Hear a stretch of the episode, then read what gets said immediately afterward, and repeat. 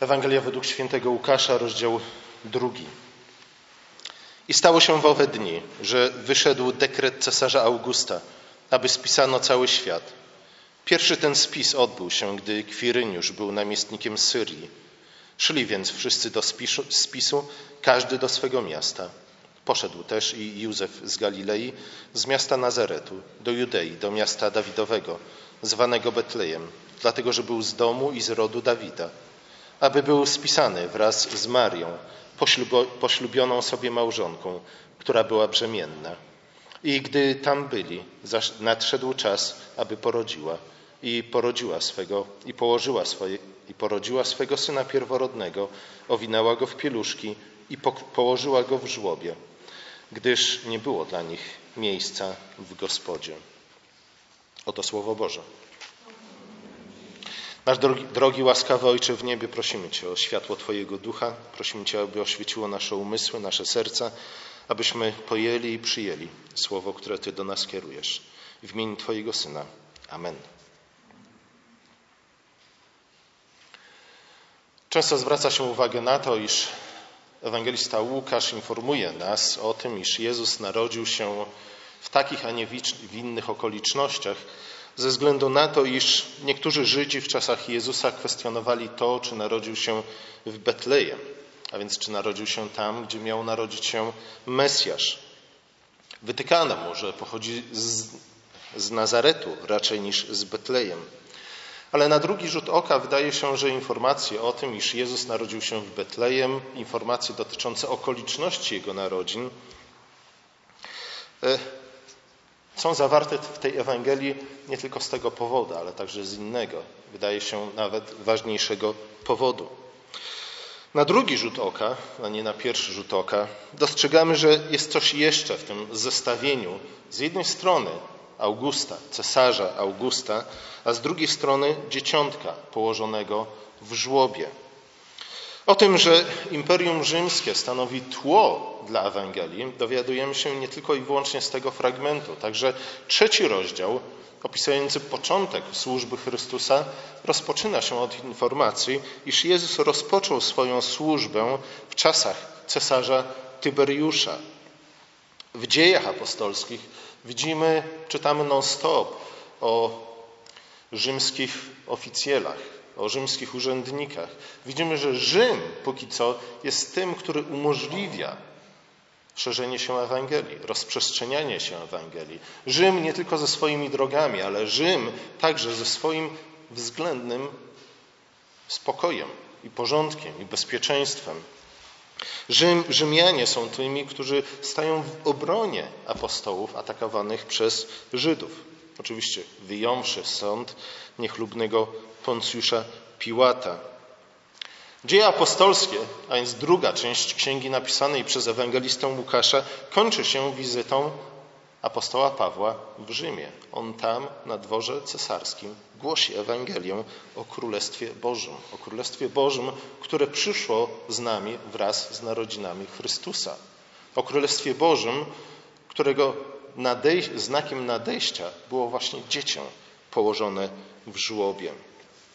Oczywiście ci, którzy czytali Ewangelię Łukasza w jego czasach, doskonale wiedzieli, kim był Oktawian August, adoptowany syn Juliusza Cezara.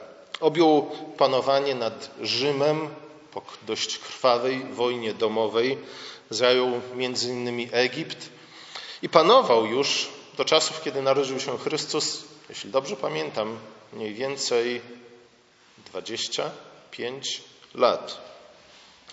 Panował jako cesarz przez ponad 40 lat. Ogłosił się łaskawym Panem, ogłosił się Zbawicielem świata, tym, który przyniósł swoim poddanym, a także całemu światu pokój, sprawiedliwość, bezpieczeństwo.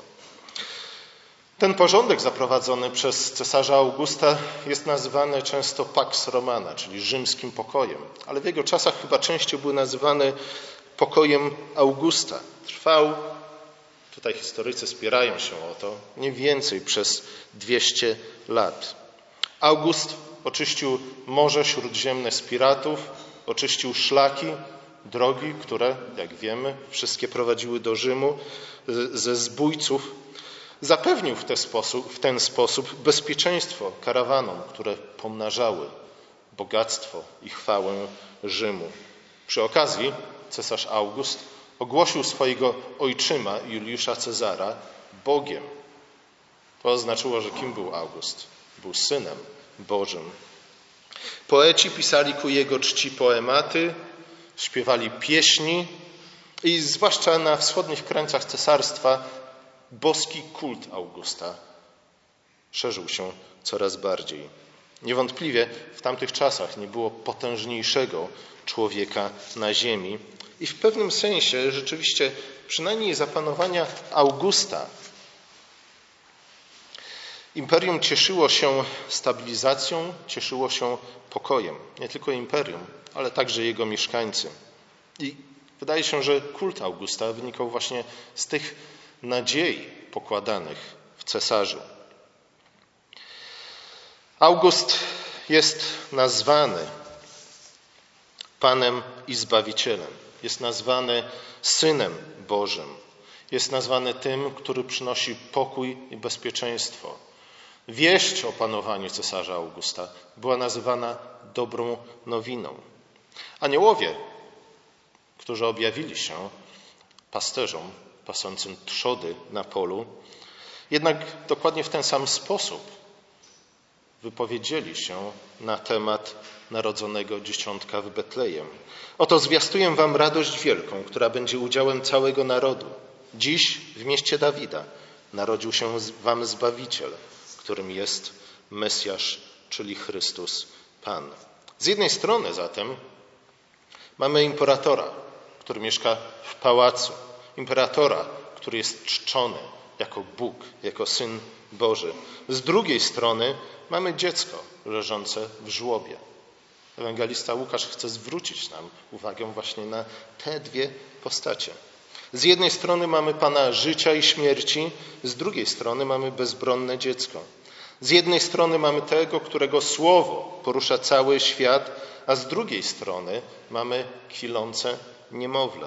Z jednej strony mamy nadzieję ludzkości na lepszą przyszłość, a z drugiej strony dziecko ubogich rodziców, dla którego nie było miejsca w gospodzie. Trudno o coś bardziej odległego, ale czasami to właśnie kontrast jest tym, co łączy dwie rzeczy, czy też co łączy dwie postacie. Oto dziś zwiastuję wam radość wielką, mówi anioł, mówi anioł, która będzie udziałem całego narodu. Dziś w mieście Dawida narodził się wam Zbawiciel, którym jest Mesjasz Pan, a znakiem, po którym go rozpoznacie, będzie to, iż dziecię jest położone w żłobie.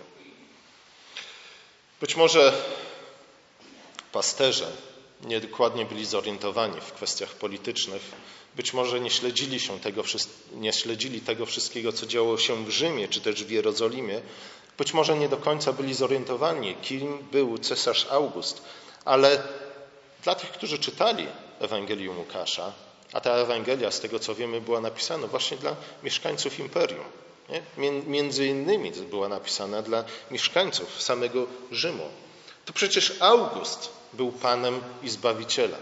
Jak w ogóle można porównać dzieciątko urodzone w Betlejem, położone w żłobie z cesarzem Augustem? To on przyniósł światu pokój, to on zakończył krwawe wojny. To jego panowanie wiązało się z nadzieją na lepszą przyszłość. Niestety, cesarz August nie miał szans na spełnienie tych wszystkich nadziei w, nich, w nim pokładanych. I to nie tylko z tego powodu, że metodami politycznymi nie można zaprowadzić pokoju na ziemi. Choć zapewne może, można wiele uczynić. Czasami nawet można uczynić coś dobrego. Żadne środki polityczne nie są w stanie uczynić nas dziedzicami życia wiecznego. Środki polityczne nie sięgają wystarczająco głęboko w ludzką naturę i w tkankę świata, aby przy ich pomocy przywrócić nam raj utracony, nie mówiąc już o budowie nowej Jerozolimy.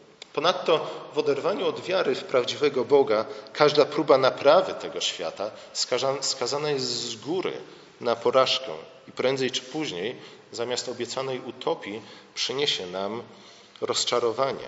Okaże się koszmarem, a każdy władca, który nie uznaje w dzieciątku urodzonym w Betlejem swojego Pana i Zbawiciela, okaże się albo arogantem, albo też nieudacznikiem.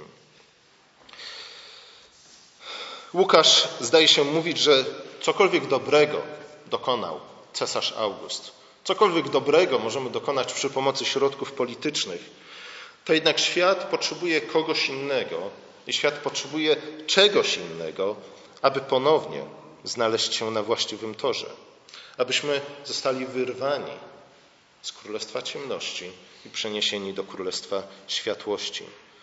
I właśnie Łukasz wskazuje nam na to dzieciątko położone w żłobie. To jest znak nadejścia Królestwa Bożego. To jest znak tego, iż coś zdecydowanie zmieni się w naszym świecie, w historii tego świata.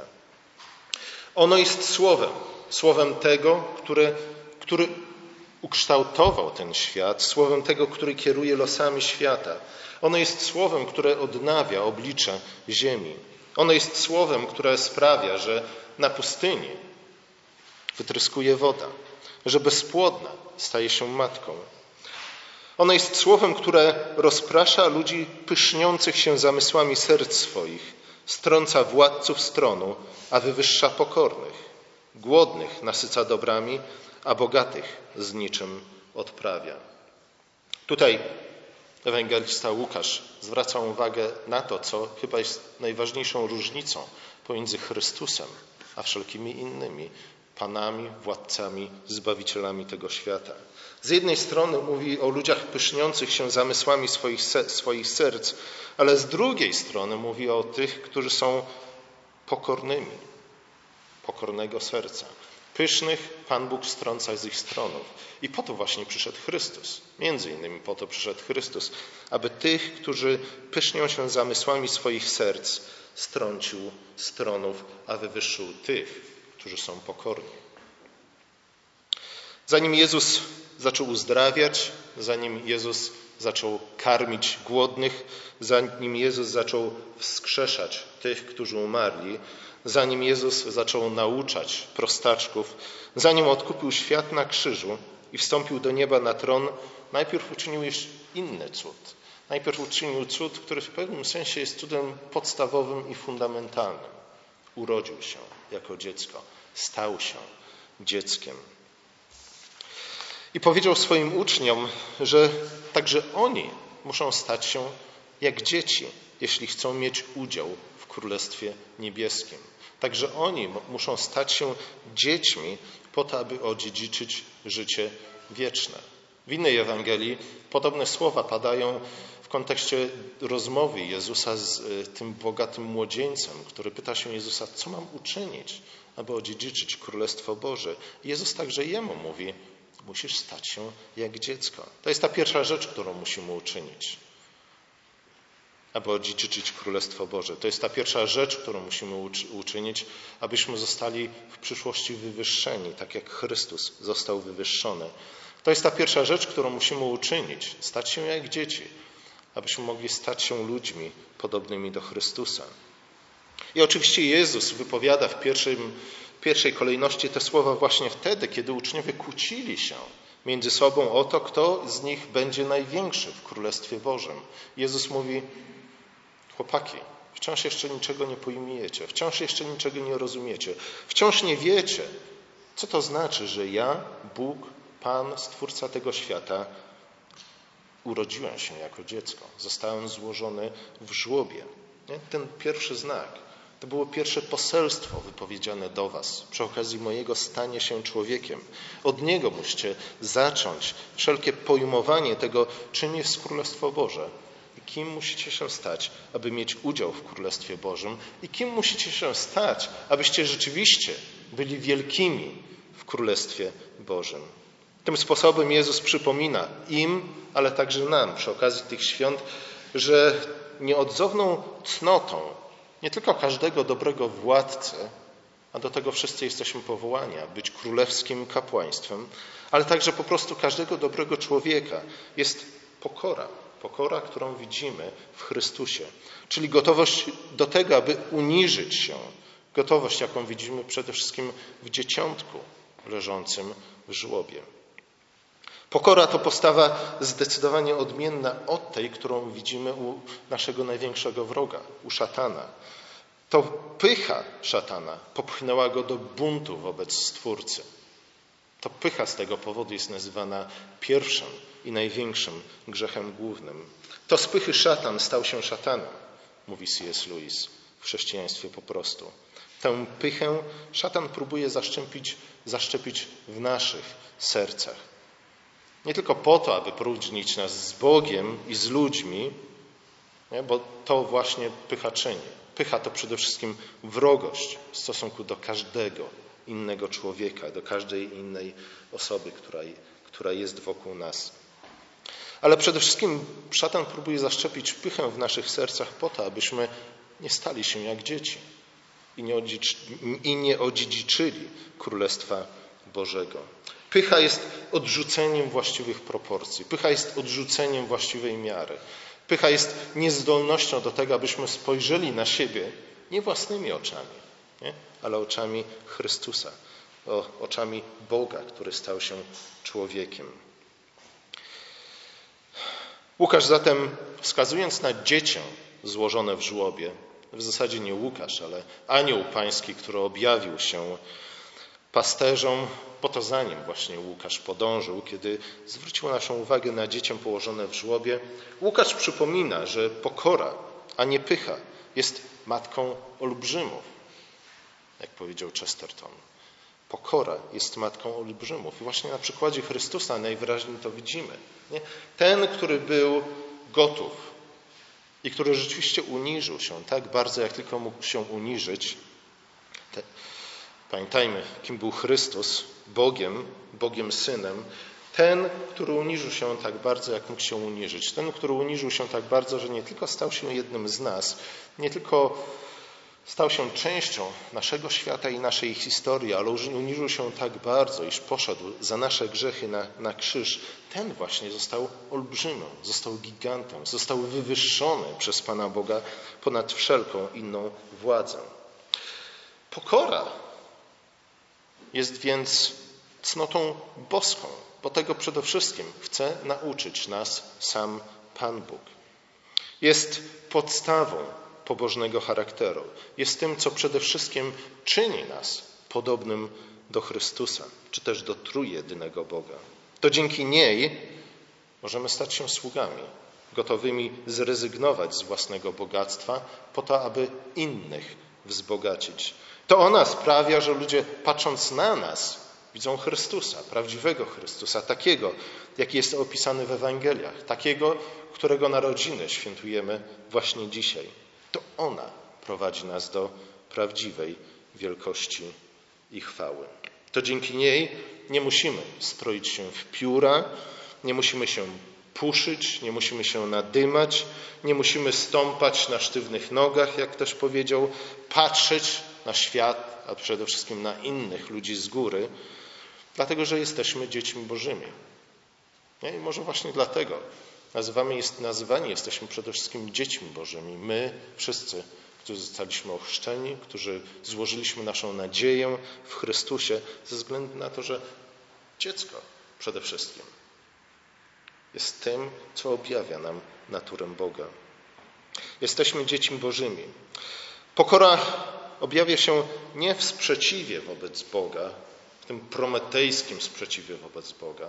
Nie? Tu również warto by rozwinąć ten wątek, tak, tak e, mocno zaznaczony w twórczości Greków starożytnych i Rzymian. Ta prawdziwa pokora objawia się nie w sprzeciwie wobec Boga, lecz w uznaniu Jego obecności w naszym życiu, w przyjęciu Jego darów w naszym życiu, we wdzięczności, w rozpoznaniu tego, iż jesteśmy Jego stworzeniem, a On jest naszym Panem i Zbawicielem. I właśnie w tej pokorze odnajdziemy naszą prawdziwą, chrześcijańską, chrystusową moc i siłę i chwałę. Amen.